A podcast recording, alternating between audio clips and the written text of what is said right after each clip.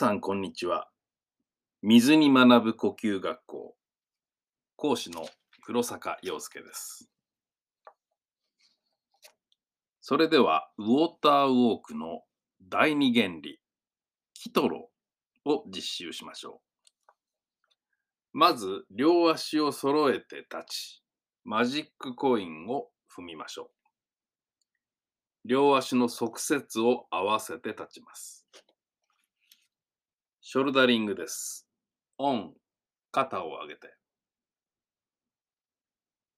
オフ、ポト。オン、肩を上げて。オフ、ポト。オン、肩を上げて。オフ、ポト。フィッシュスイムで背骨を左右にゆらゆらと動かします。丁寧に、ゆったりと気持ちよくぬるぬると。フィッシュスイムの動きが徐々に小さくなります。そして止まります。マジックコインを確認してください。三節、地節、側節、定節が直列しています。外重信号、外が柔らかい、芯が硬い。そしてやがて外側が垂れてきます。芯が上へつられるような感じになってきます。これが外水伸長ですね。全身はタプンタプンタプンとウォーターバッグの体になっています。頭の上に本が一冊載っています。その本を落とさないように顔を真正面に向けます。うつむかないように注意してください。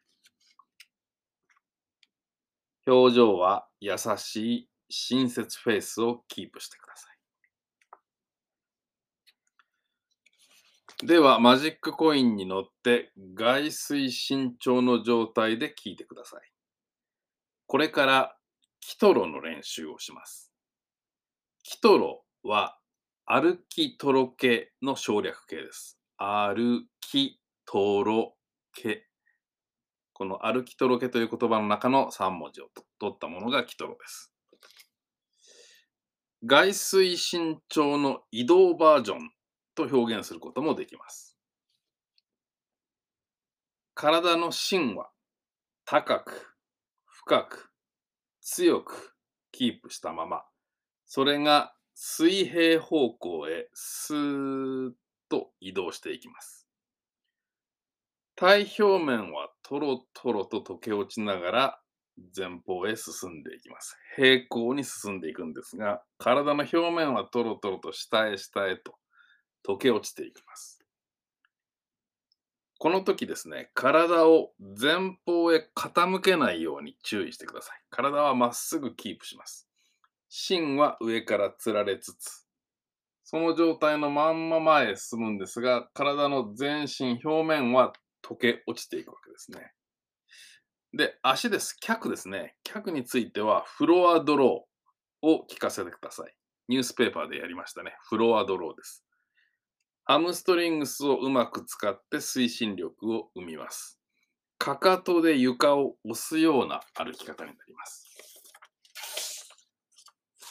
体全体はトロトロにとろけてしまい、前へ前へと崩れ落ちるんですけれども、芯が効いているので姿勢はまっすぐにキープされています。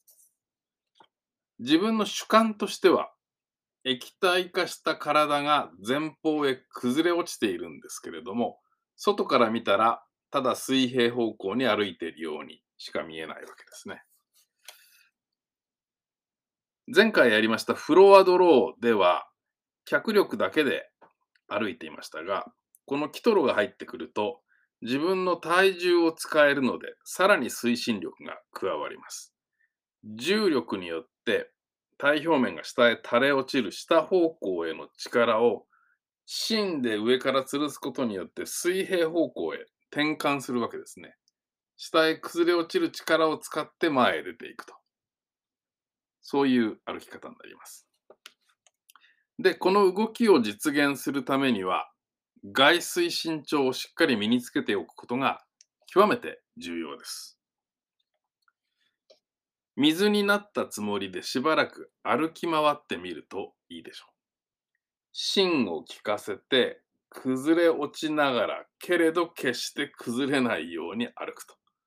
とろけつつとろけつつ歩きとろけ歩きとろけとろけながら歩くわけですね。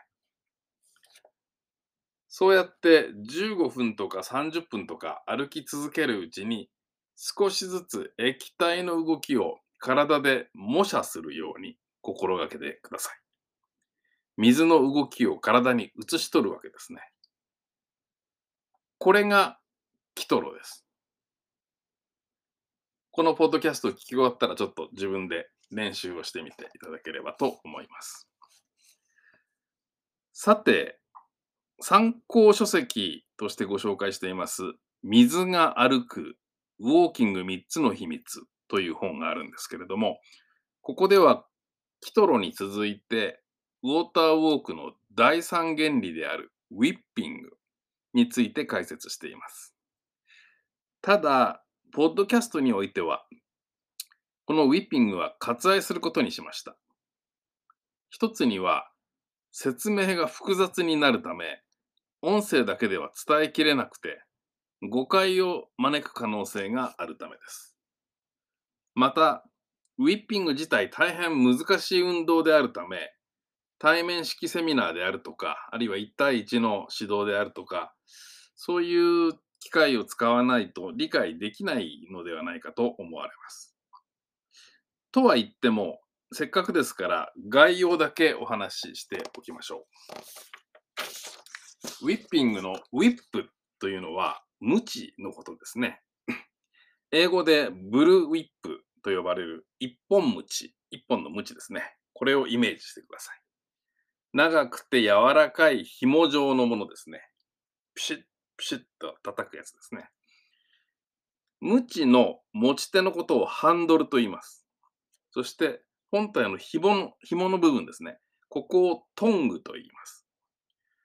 ハンドルに小さな力を加えると、それがトングに伝わり、先へ行くほど大きな力になって、ピシッとこう叩くわけですね。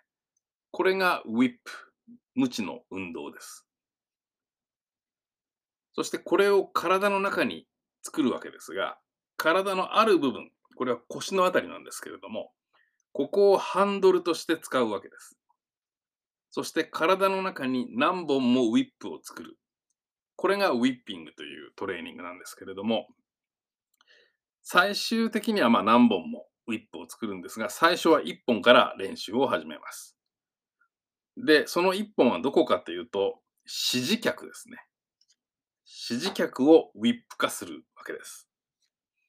で、それを説明しようと思うとですね、骨とか筋肉の構造を詳しく、え話さなくてはいけなくなるわけで、あまりにも複雑なので、ちょっとポッドキャストには適さないなと思いまして、えー、詳細は割愛させていただきます。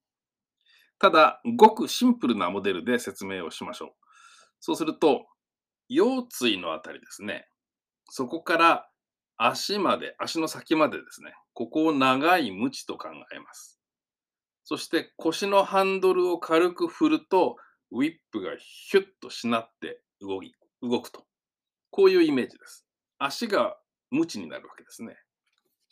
例えば腰のハンドルを振ると、右の足、右脚が無知のようにしなりながら振り出されて前方の床に設置します。シュッと設置するわけです。そうすると足裏が床に吸い付くように感じます。そこから吸い付いた足で今度床を引っ張るわけですね。フロアドローします。この時は右脚が指示脚になっていまして、体が前へ運ばれるわけですね。右脚によって前へ運ばれます。で、細かい説明をするとですね、もっといろんなことが体の中で起きてますが、えー主観的にはどう感じるかというと、腰から足を振るように感じるわけです。腰までが足のように感じるんですね。前の方から見た場合は、へそ、もしくはもみぞおちぐらいまで感じる場合もありますが、そのあたりから自分の足、脚であると。この足の付け根からが足じゃなくて、もっと深い胴体の半分ぐらいまでが自分の足になったような、脚が長くなったように感じるわけです。で、ここではひとまず、両脚を無知のように使ってフロアドローする。これをウィッピングと考えていただければ結構です。それ以前に、ウィッピングまで行く前にですね、まずはフロアドローとキトロ。これを徹底的に練習してみてください。ただし、親切フェイスを忘れないようにしてください。またお会いしましょう。